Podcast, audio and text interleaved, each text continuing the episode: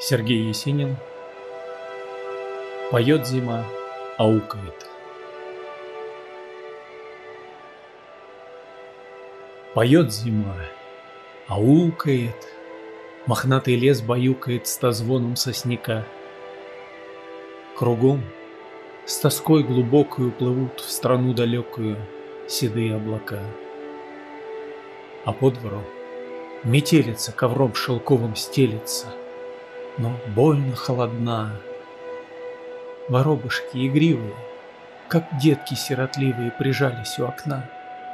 Озябли пташки малые, Голодные, усталые, И жмутся поплотней.